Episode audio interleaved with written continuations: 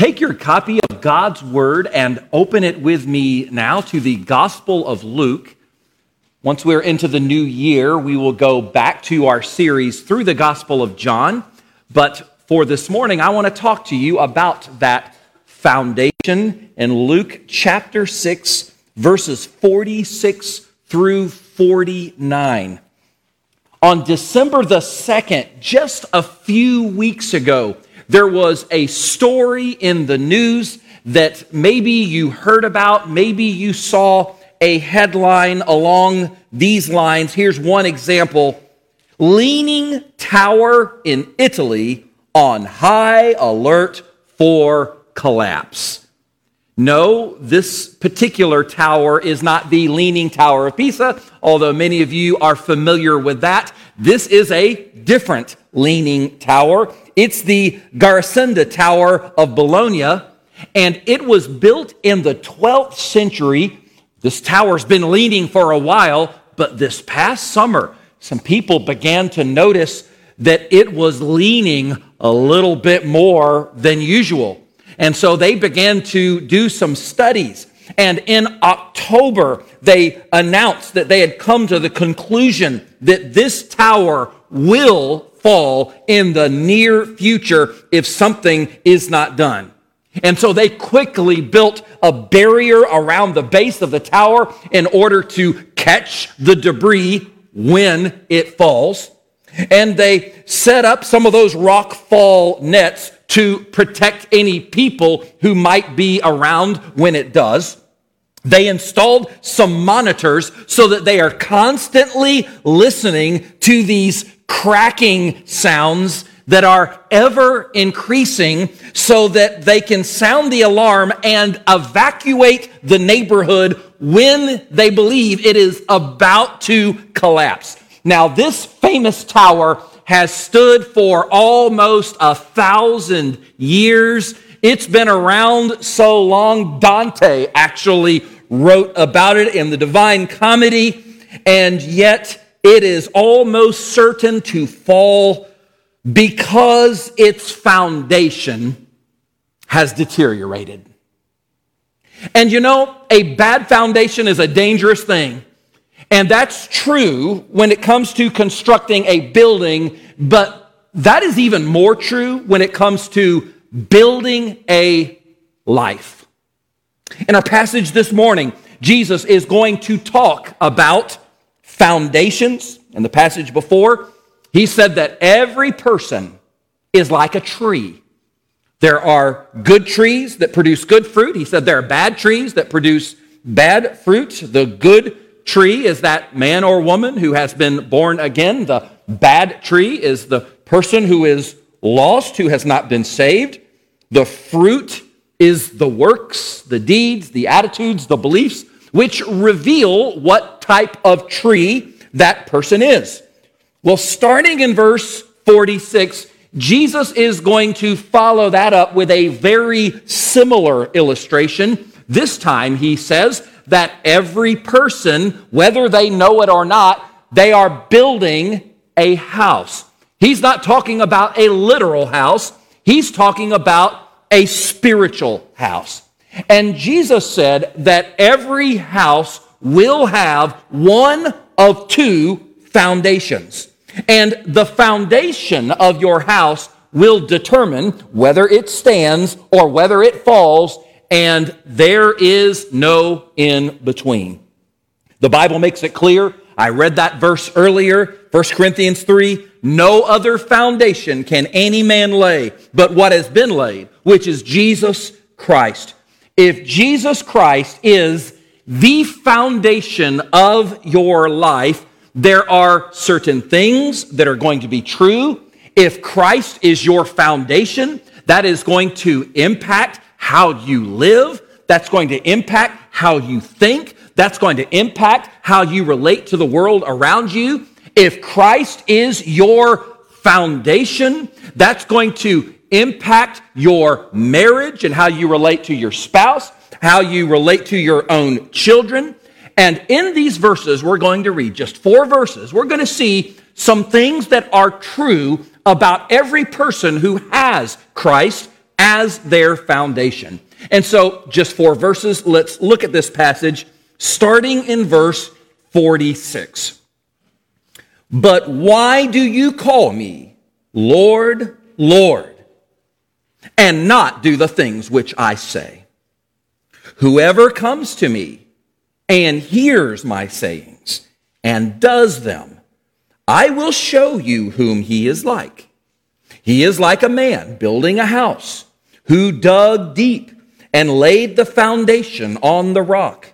And when the flood arose, the stream beat vehemently against that house and could not shake it, for it was founded on the rock. But he who heard and did nothing is like a man who built a house on the earth without a foundation, against which the stream beat vehemently, and immediately it fell. And the ruin of that house was great. Now, three things I want you to notice in this passage about those who have Christ as the foundation of their lives. And my hope is, as we look at this passage, we will all ask ourselves, what or who is my foundation? But first of all, we see the obedience they practice. The obedience they practice. Notice in verse 46, Jesus asked a question. But why do you call me Lord, Lord, and not do the things which I say? Now, apparently, there were some in the audience that day who were calling Jesus Lord, but they were not actually doing what he told them to do. Now, what exactly had Jesus told them to do that he might be referring to here? Well, if you look at the context of Luke chapter 6, Jesus told them to love their enemies. He told them to bless those who curse them and to pray for those who mistreat them. He told them to turn the other cheek. He told them to give generously and to meet the needs of those around them. He told them to practice the golden rule to do unto others what you would have others do unto you. These are just a few of the examples, things that Jesus has told them to do. And after telling them all of that, Jesus then asked the question If I am your Lord, you call me Lord, why do you not do these things which I tell you to do? In other words, if Jesus really is your Lord, you will show it by doing these things not just by saying it, but by doing it. Now, hear me very carefully. Lordship is not lip service. Lordship is not lip service. It's more than just saying the words, more than just calling Jesus Lord. Now, when Jesus made this statement, it, it uh, it was really something special in those days to use the word Lord. It's not like today where a lot of people will throw that word Lord around carelessly. Someone will say, Lord, have mercy. Or someone will say, well, Lord knows blank. Well, in Jesus' day, that word was very significant. In fact, uh, when you see Jesus being referred to as Lord in the New Testament, it always refers to one of two things. Lord refers to his divinity, and Lord refers to his authority. It's always one or the other. And in this particular case, it is his authority that he's talking about here. To call him Lord once is one thing, but notice to say Lord, Lord, to say it again and again, as in verse 46, this is like an intense pledge of allegiance to the Lordship of Jesus Christ. Because if Jesus is Lord, that means he deserves to be the one and final authority of your life. Jesus as Lord means whatever he says goes. Jesus as Lord means there is no take it or leave it as far as you are concerned. It seems to me like more and more in our culture, there is this false belief, there's this false understanding that following Jesus is nothing more than just admitting to certain religious propositions and nothing more, and that has no impact on my life or how my, I live my life whatsoever. But nothing could be further from the truth. Please do not miss this. Surrendering to Jesus as Lord is a non negotiable element of salvation. Every now and then, for example, I will hear somebody say, You know, I accepted Christ when I was such and such age. I accepted Jesus as my Savior, but it wasn't until 10 years later, or 15 years later, that He really became my Lord. Well, folks, there's a problem with that. The problem is Jesus is not Savior unless and until He is Lord of your life. You don't get one without the other. You know, we have this phrase we will sometimes refer to fair weather fans. You know what I'm talking about? You ought to. We live in Miami. Most of the fans of most of the teams are what we call fair weather fans. You know what those are? Fair weather fans are those fans that are all for a team and they'll go to the games and they'll cheer and they'll wear their jerseys and support them as long as they're winning. As long as it's really easy to be a fan of that team. But the moment they start losing, stands are suddenly empty and, and everyone pretends that they don't exist. These are fair weather fans. Well, folks, a team may have fair weather fans. Jesus does not have fair weather followers. In fact, a fair weather follower is not a follower of Christ at all. There's an assumption here in verse 46. The assumption is if Jesus is truly Lord in a person's life, that lordship will be reflected in obedience. No matter what you're giving to God, no matter what you're doing for God, no matter where you are going for God, if you're not living in obedience, first of all, you're missing out on God's blessings in your life, but you're also missing the point. And this is why every single aspect of the Christian life hinges on obedience. You know, giving, stewardship, this is very important, but that's no substitute for obedience worship, what we're doing this morning, this is so important, but this is no substitute for obedience. Even serving, as important as it is that we serve God, even serving is not a substitute for obedience. In fact, did you know that it is possible to serve God without actually obeying God? Imagine for one moment there's a private in the army a sergeant comes along and, and tells him, You're on PK duty, get to the kitchen and start peeling potatoes. Sometimes later, that, that sergeant walks by and he notices that private. He's not peeling potatoes, he's shining the sergeant's shoes. And he says to the private, Private, why aren't you in the kitchen? Why aren't you peeling potatoes like I told you to? And the private says, Well, Sergeant, I don't really like peeling potatoes. But I don't mind shining shoes. And he holds his shoes up and says, See how nice and shiny your shoes are? I did this for you. Well, that's not going to work, is it? Because even though that private might be serving the sergeant, he would not be obeying the sergeant, and there is no substitute for obedience. There's just not. And Jesus said if he's truly Lord, that lordship is going to be reflected in obedience. In your life, in my life, he is Lord of all, or he is not Lord at all. But when someone has Jesus as the foundation of their life, we see the obedience they practice. But that leads to a second thing. If Jesus is their foundation, we see the process they follow. There's a process that Jesus describes briefly in verse 47 that will be true of their lives. Whoever comes to me and hears my sayings and does them, I will show you whom he is like. Now, I want you to notice three things that Jesus said would happen if you were truly his follower.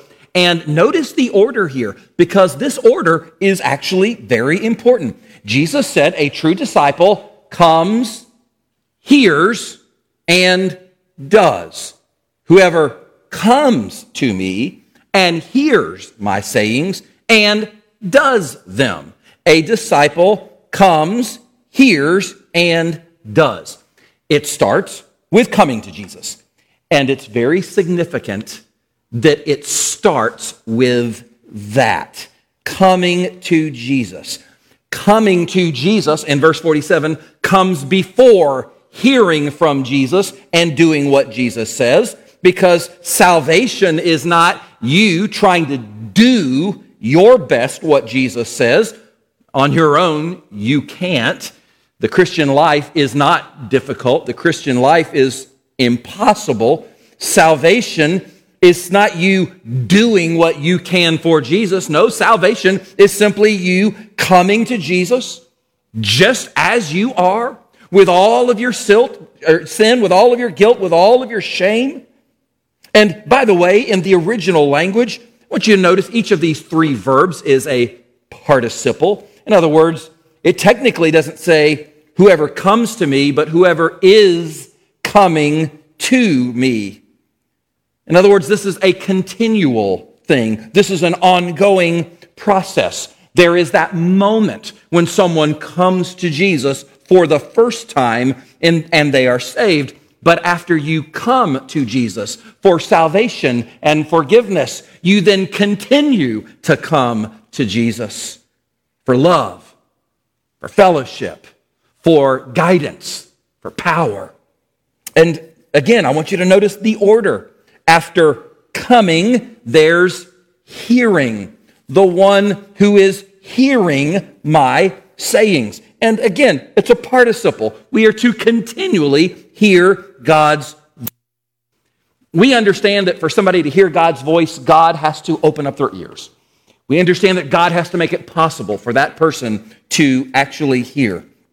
And yet, the Bible also teaches that there are many who do not hear God because they choose not to hear God.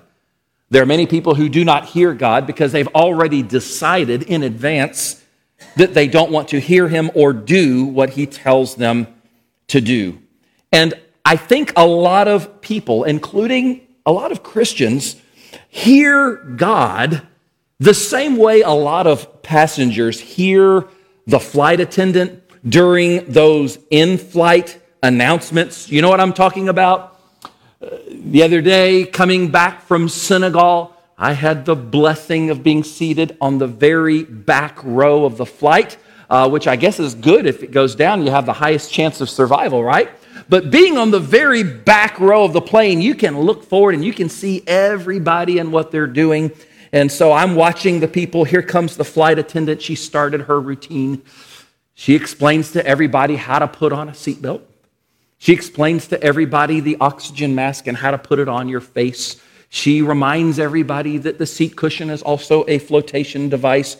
And I looked around and I don't think a single person was paying any attention to what she said.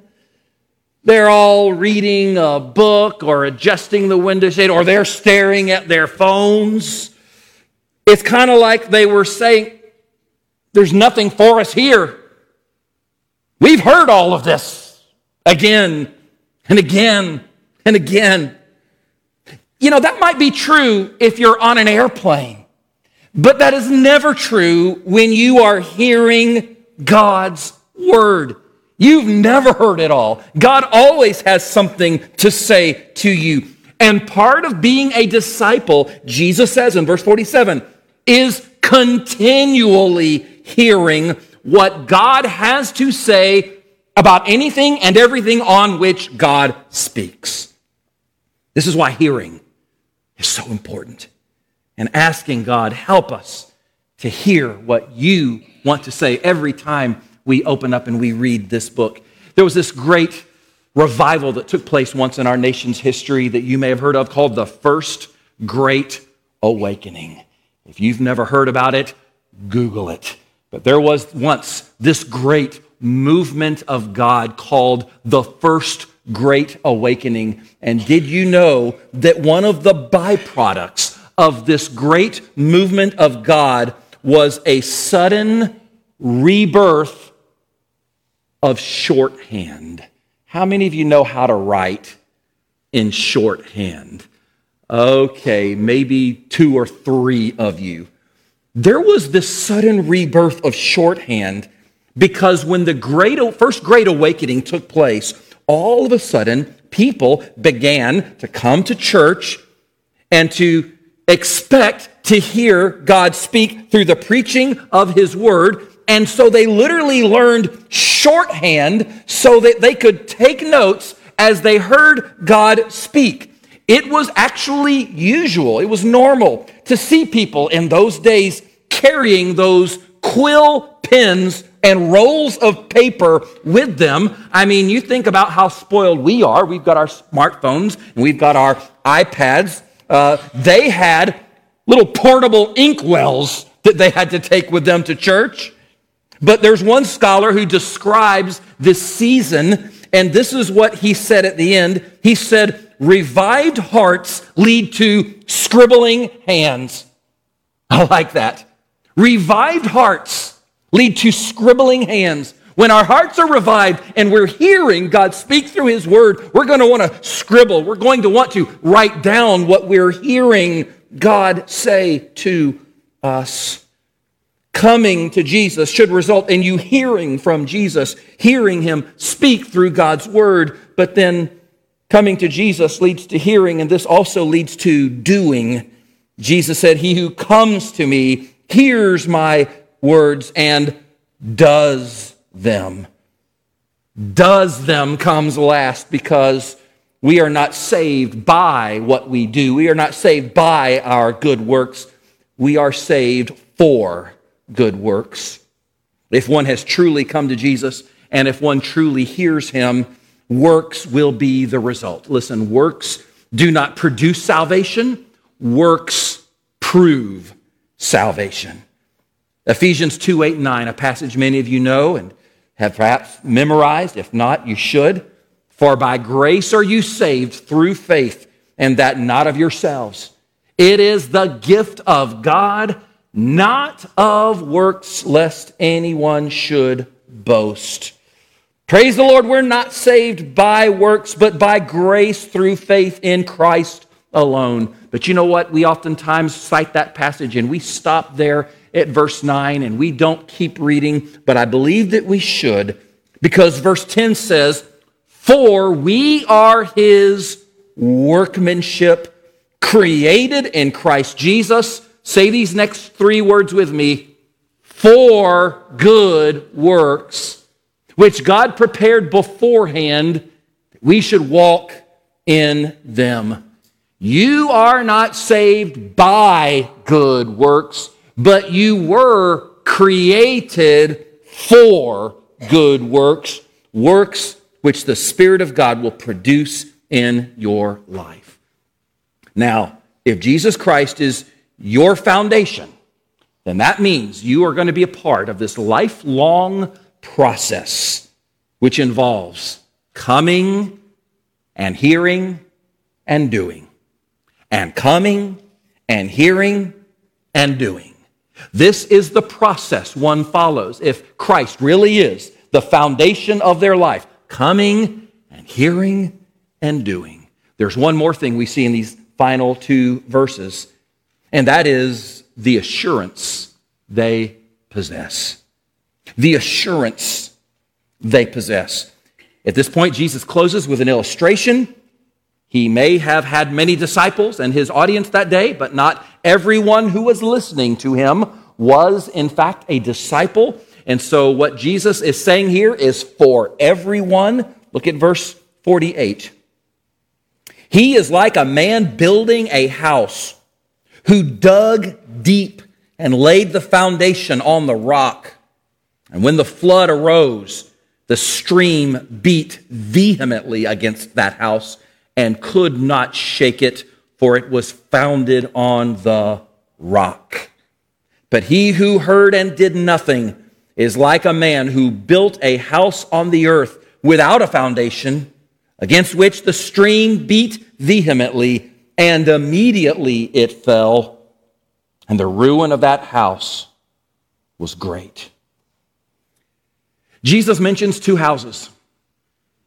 As far as we know, they were in almost every way the same. I'm sure they both had bedrooms. Sure, they both had a kitchen. I'm sure they both had windows. Houses in the first century pretty much followed the same design. On the outside, they looked the same. But if you could see what was beneath the surface, you would notice there was one thing that was different the foundation. One was built on a rock foundation, the other it says was built upon the earth. Some translations say on sand. And as a result, one house could not stand and the other house could not fall. Now, this is not the only time Jesus used this particular illustration. We know that on another occasion, when he preached the Sermon on the Mount, once again, he used this parable and in Matthew's gospel, we see exactly uh, what it is that's driving the river and the floods. Jesus said in Matthew 7, and the rains descended, and the floods came, and the winds blew and beat against each house. And one fell, but the other did not. What was it? It was a storm. It was a great storm. And I believe really there are two kinds of storms that are being referred to here in this parable. There are the storms of life. There are storms of life. For example, Jesus said in Matthew 5 that God makes his sun to rise on the evil and on the good. He sends his rain on the just and on the unjust. This is a storm that falls upon everyone, regardless of your relationship with Christ. This kind of storm brings a lot of pressure. The rain represents the pressures above me, and the flood represents the pressures below me, and the winds represent all of those pressures that are around me. And I want you to notice something because this is so important. In this parable, there is no place to build your house where the wind never blows, where the clouds never rain, where the sun always shines. Listen, such a place does not exist.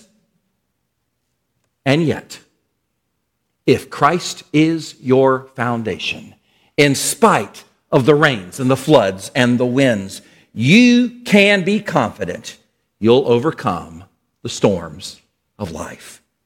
We all go through storms in life. We struggle, and as usual, we ask, why? Well, one of the things that these storms will do is they reveal the quality or the presence of the foundation. If you had just looked at these two homes from the outside, you would have never known which one was weak and which one was strong. If you just looked at them on the outside, you would have had no way of knowing which one was going to stand and which one was going to fall. The storm revealed the presence or the lack of a foundation. I have an older half sister who used to live in Jacksonville, Florida. About 20 years ago, her family built a new house and not long after it was finished and they moved in, they began to discover all sorts of problems that a new house should not have. And so they began to, to do some homework, and eventually they discovered that during the building process, there was a fault in the foundation.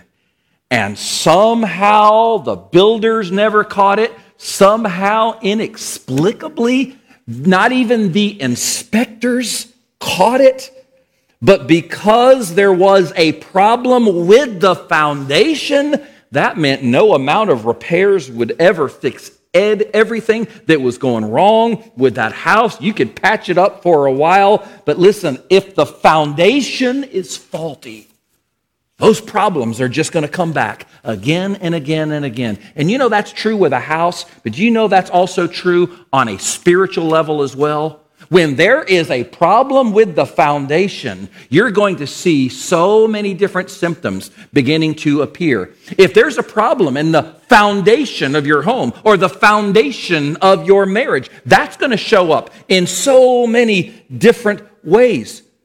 This is true on so many levels. And I think to myself, you know, we've had a lot of storms that we've gone through, haven't we? Think about the pandemic.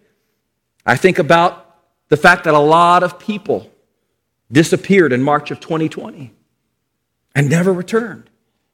And I'm going to say something that might upset a few folks, but, and this isn't true of everybody, but I believe that that storm demonstrated which houses were built on what foundation. And I believe that through the pandemic, we discovered that not every house had the right foundation, and there were a lot of spiritual houses that it turned out were built upon the sand.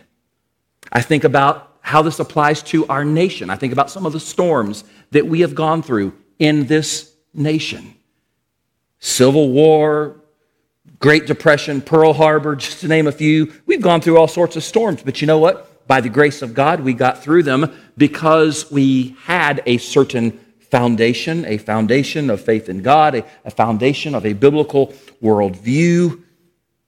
Now, some people will debate whether or not that we are a Christian nation, and you can have that debate if you want to, but I'll tell you one thing we don't have the foundation that we used to. And I don't know what kind of storms are coming tomorrow, but whatever kind of storm comes tomorrow, I'm not sure we're ready for it because the foundation that we once had is no longer there.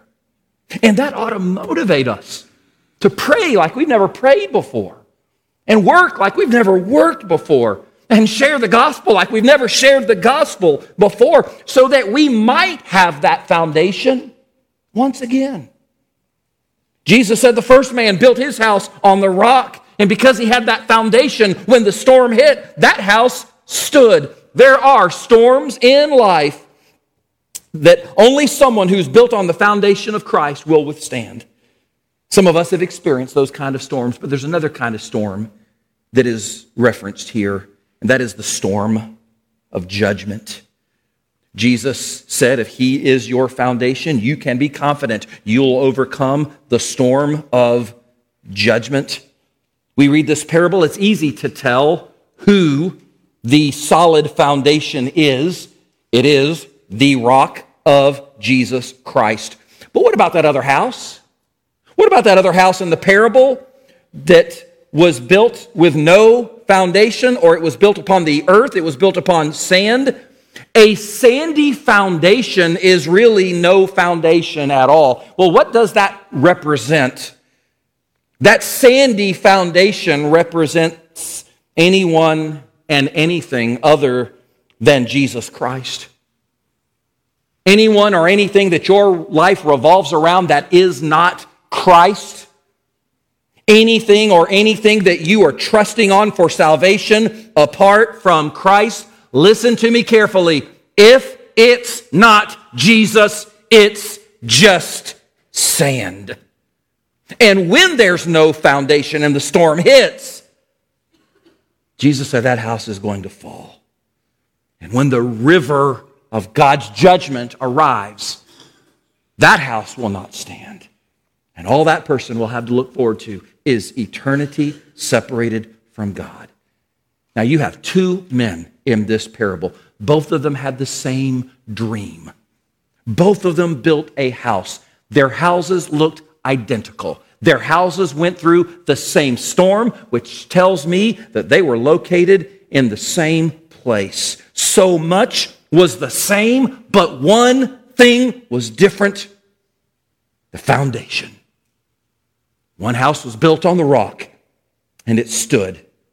The other house was built on sand and it fell. listen to me, only the foundation of Jesus Christ will enable us to overcome the storms of life and the storm of judgment. You can build your life on the shifting sands of this world, or you can build your life on the solid rock of Jesus Christ. And let me tell you personally, I would rather build a tent on top of a rock rather than a mansion on top of a swamp. Back in the 19th century, there was a man by the name of Edward Mote, and this man spent most of his life working in construction. But then, when he was 55 years old, God called him to preach, and he became a pastor for the next 21 years.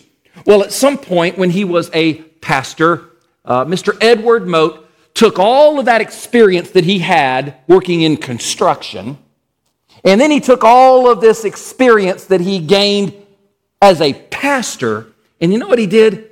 He brought all of that together and he wrote a song. He had just finished writing that song, literally had the words on a piece of paper that was folded up in his pocket when he went to go visit a friend of his. Now, this friend was also a pastor, and the reason for the visit was his friend's wife was on her deathbed. And so he went to go minister because, you know, sometimes pastors need a pastor as well. So he went to go minister to that pastor, and he went to go minister to that pastor's wife, and he stood there by her deathbed, and he read scriptures to her, and he prayed for her and he encouraged her, and it just meant so much. But then after he prayed, he was getting ready to leave, and someone suggested, Well, before you go, why don't we sing a hymn? And so you know where this is going.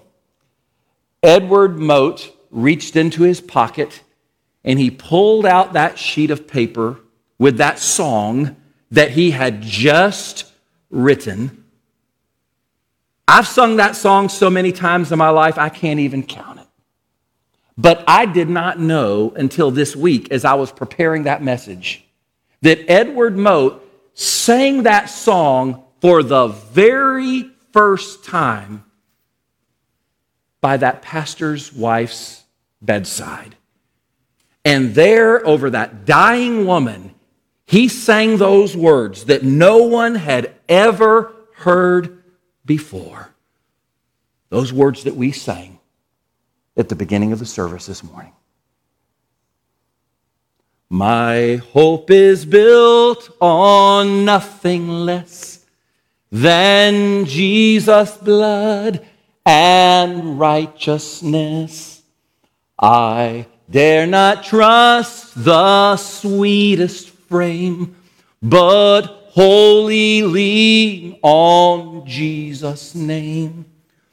On Christ the solid rock I stand, all other ground is sinking sand. All other ground is sinking sand. One day we're all going to be where that pastor's wife was in that moment when he sang that song for the very first time. And in that moment, it all comes down to this who or what is the foundation of your life? I pray that your foundation is Jesus Christ. Heavenly Father, thank you for such a sure foundation that we can know that we stand on the rock of Jesus Christ, we will stand and we will be able to endure whatever storms of life may come, no matter how hard they may be. And if we stand on the foundation of Jesus Christ, we need not fear standing before you one day because his righteousness is our righteousness. And Father, I pray that every person here today would be able to say that Jesus is the foundation of their life. I pray for those who are here today who perhaps cannot yet say that. There's not yet been that moment where they came to Jesus for the very first time and called him Lord, understanding everything that that involves, that it means obedience, that it means following Jesus, that it means coming to him and hearing from him and doing what he says. And so, God, I pray that if there's one here within the sound of my voice who does not have Jesus as their one foundation, Lord, that this would be that day that they come to Christ. And we thank you that they can have a new foundation this morning. That you'll replace that foundation of sand and give them a true foundation on which they can stand for all of eternity. God, I pray for that man or that woman or that young person who perhaps even now just needs to admit that they're a sinner and believing Jesus died for them and that he rose again that they would confess him as Lord of their lives today. That this would be their day of salvation, this last day of 2023. God, I pray for all of us here that you would help us to apply what we've read and what we have learned. We say that Jesus is Lord, that we would back it up by our obedience, and that we would continue throughout this year to come to come to Christ again and again and again and that we would continue to hear you speak through your word, and that we would continue to increasingly apply what your word says to our lives. This is what we want to happen in the year to come and every day of our lives. So help us, Lord, to not just be hearers, but to be doers and to apply that. Have your way, oh God. Show each and every one of us exactly how you want us to respond to your word. We'll give you the thanks and the praise. As we just continue in prayer for a moment, with heads bowed and eyes closed, let me ask you that question very quickly before we go. Is Jesus Christ the foundation of your life? Is Jesus the foundation of your life? Has there been that moment in time where you came to him and confessed him as Lord of your life? Understanding that that's not just a word, that's not lip service. That means surrender. That means He is master, king, ruler of your life, that He is Savior and Lord. Because if not, today can be that day of salvation. God will give you a new foundation. The Bible says, Whosoever shall call upon the name of the Lord shall be saved. If you're willing in this moment to say, Yes, I'm a sinner, I've broken God's law, I am guilty before God, as guilty as guilty can be. I cannot help myself, I cannot save myself. But I trust in Jesus, that he died for me, that he rose again, and therefore I confess him as Savior and Lord of my life. I will follow Christ. Anybody here t- today that would say, I've never taken that step, but I need to, and I want to, right now have Jesus as the foundation of my life. Anybody by raising a hand would say, That's me. I want to have Christ as the foundation of my life the very first time. I'm going to be here at the very, very front. If you want to know more about what this means, or if you have questions, uh, please, please, please come to me. If you're watching online, uh, I can't see you raise your hand. Would you please reach out to us uh, at that number that you're going to see on the screen? And if you would, send a, a text message with your name and when you do, we'll send you back a link. And please fill that out and let us know who you are, or that step of faith you're taking today, or the question you might have so that we can follow up with you uh, as well.